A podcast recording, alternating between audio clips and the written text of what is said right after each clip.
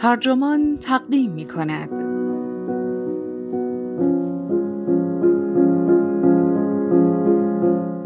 این جادوگر لعنتی هری پاتر مرا به کشتن خواهد داد.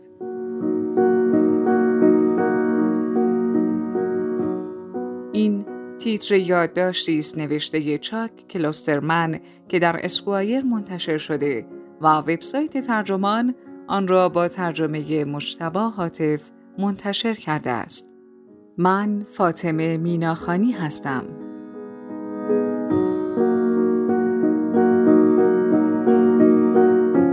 وقتی نوجوانید به نظرتان چیزهای جذابی وجود دارد که بزرگترهای بیزوق چیزی از آن نمی‌فهمند.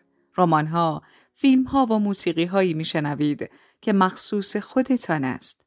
اما وقتی از نگاه بزرگسالی جا افتاده نگاه می کنید می بینید نوجوانها به چیزهایی بی خود و مسخره دل باختند که هر کاری می کنید نمی توانید با آن کنار بیایید. چاک کلوسترمن جستارنویسی که متخصص فرهنگ عامه پسند است از تجربه دشوار خود در سر و کله زدن با هری پاتر نوشته است چیزی که می‌داند مهم است ولی دلش راضی نمی شود سراغش برود.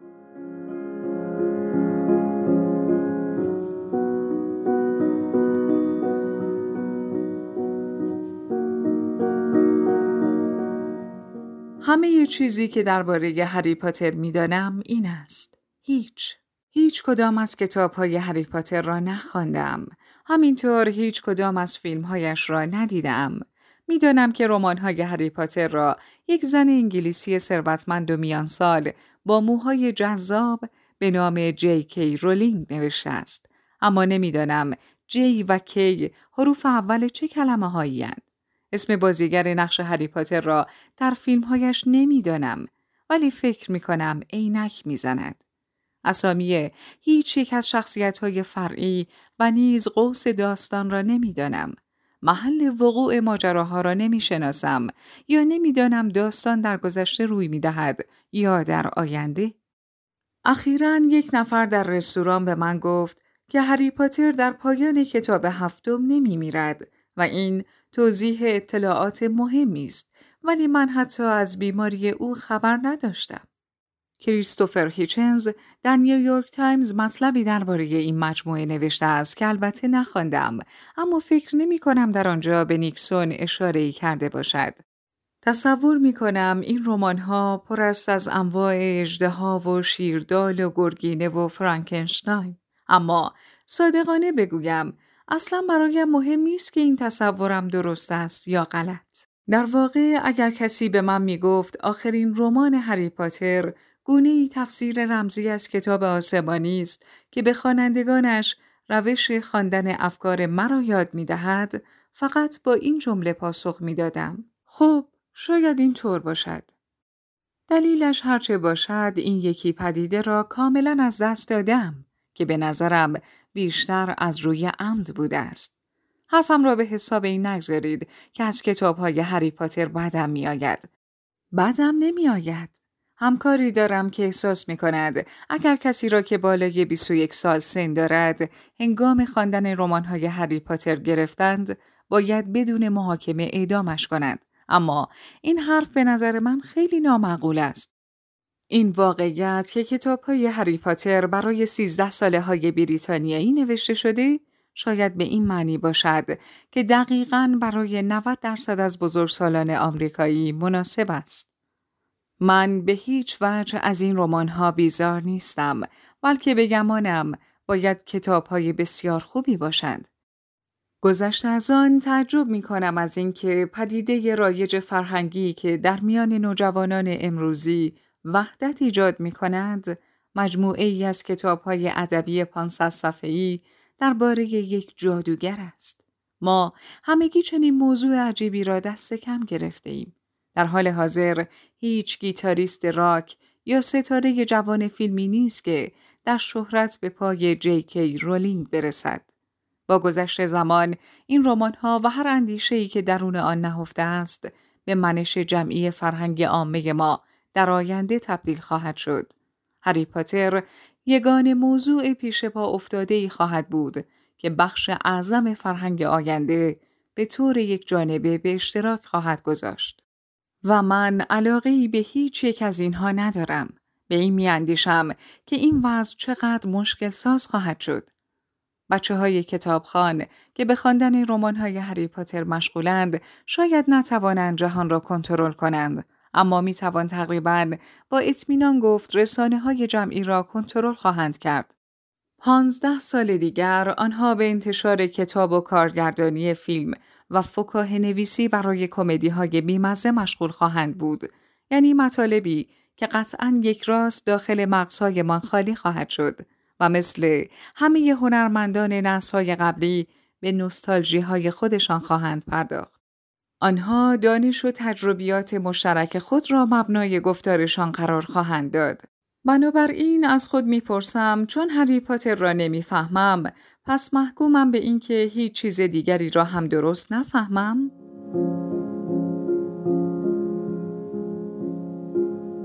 یکی از دوستانم که زن است هیچ یک از فیلم های جنگ ستارگان را ندیده است. اگر کسی در مجموعه تلویزیونی اداره در مورد یک ووکی حرف خندهداری بزند این دوستم می‌داند که قاعدتا موضوع باید جالب و خندهدار باشد اما این مزلگویی هرگز او را نمیخنداند. همینطور مردی را در دانشگاه می‌شناسم که تحت فشار هم نمی‌تواند سه تا از آهنگ های گروه بیتلز را نام ببرد. مگر اینکه به او اجازه دهید جلد آهنگ Twist and Shout را در فهرست خود بگنجاند. فقط به این دلیل که در فیلم سینمایی روز تعطیلی فریس بولر از آن استفاده شده است. در عمل چنین تفاوت‌های ظریفی در دانش مشکلی برای زندگی هیچ یک از این دو نفر ایجاد نمی کند.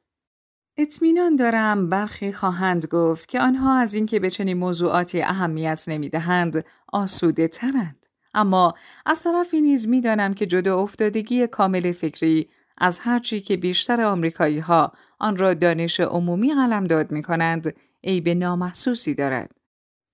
این نیست که هر کس جنگ ستارگان را ندیده باشد، ارزش فیلم های کوین اسمیت را نخواهد فهمید یا هر کس گروه بیتلز را نشناسد، کارهای گروه دیاپلز این استریو را درک نخواهد کرد. این ارتباط ها واضح و معمولا بیمعنی است. موضوع نه چندان روشن ولی بسیار مهمتر این است که کلیت فرهنگ تا حد زیادی به طور نامحسوس با چیزی تعریف می شود که بر حسب اتفاق در هر دوره خاص به محبوب ترین پدیده تبدیل شده است. در هر سناریوی پیچیده‌ای سه نوع اطلاعات پایه‌ای وجود دارد. یک، اطلاعاتی که می‌دانید آن را می‌دانید.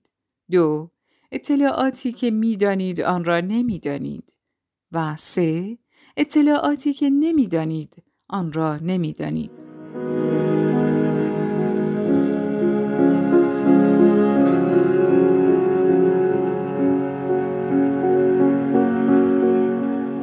تمایل دارم باور کنم که رابطه من با هری پاتر در دسته دوم می گنجد. مایلم اطلاعات داخل کتاب های رولینگ را از آن دسته بدانم که آگاهانه می‌فهمم آن را نمی‌فهمم ولی اینطور نیست. پدیده ای که حول این کتاب ها به وجود آمده آنقدر بزرگ است که نمی‌توانم پیامد آگاهیم را از آن جدا کنم. در واقع رابطه من با هری پاتر در دسته سوم قرار می گیرد. من حتی نمی توانم وانمود کنم که می توانم پیش بینی کنم 325 میلیون نسخه کتاب در نهایت چه تحول اجتماعی به بار خواهد آورد. با گذشت سالها تأثیر داستانهای جادوگری که برای نوجوان نوشته شده اند چنان گسترش خواهد یافت که نامشهود خواهد بود.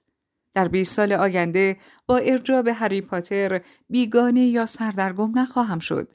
در اغلب مواقع اصلا متوجه نخواهم شد که ارجایی رخ داده است.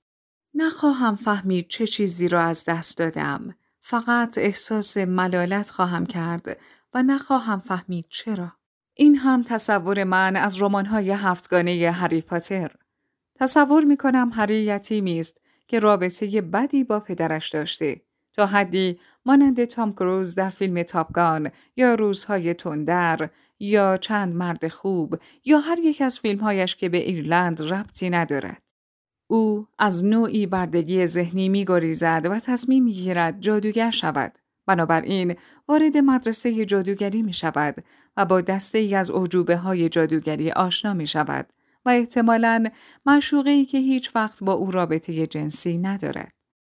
احتمالاً این مدرسه یک معلم خوب دارد و یک معلم بد و اطمینان دارم آنها در نهایت با یکدیگر می جنگند و آنگاه یک شریر فرضی می کوشد دنیا را نابود کند و همه بچه های جادوگر باید متحد شوند و با جوشاندن گربه های سیاه در پاتیل و پرتاب آزرخش به سمت تروداکتیل ها از دنیا محافظت کنند. هری درس زندگی، شکست و رهبری یاد می‌گیرد و سپس نمی میرد. پایان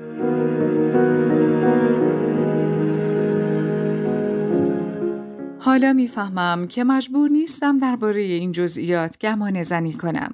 مسلما می توانستم کل داستان چهار هزار صفحه ای را در خلاصه 400 کلمه ای سایت ویکیپدیا بخوانم یا می توانستم به راحتی به یک مدرسه بروم و از اولین بچه ای که مشغول شیشه شکستن نیست چند تا سوال بپرسم. می توانستم به همان راحتی کتاب ها را بخرم و بخوانم. کتاب هایی که فکر می کنم باید سرگرم کننده باشند. اما قصد چنین کاری را ندارم. به نظر نمی رسد ارزشش را داشته باشد. هرچند در دلم می دانم که احتمالاً به خواندنش می ارزد. این یک تناقض درونی است. یعنی آیا وظیفه دارم این رمان ها را مطالعه کنم حتی اگر نخواهم؟ شاید وظیفه دارم. به هر حال اسکوایر به من پول می دهد تا پدیده هایی از این دست را در جامعه بررسی کنم و به نظرم در آینده نیز چنین مواردی پیش خواهد آمد. شاید منفعت مالی بلند مدت من در خواندن کتاب های هری پاتر باشد. بی توجهی به آنها مثل این است که در صندوق بازنشستگیم سرمایه گذاری نکنم. اگر شهروندی مسئولیت پذیر بودم خودم را مجبور می کردم به بهره برداری از هر مطلبی که می توانستم در مورد این جادوگر لعنتی نوجوان پیدا کنم. فقط به خاطر سیانت از زندگی اقتصادی خودم. اما هنوز هم نمی توانم خودم را به چنین کاری وادار کنم.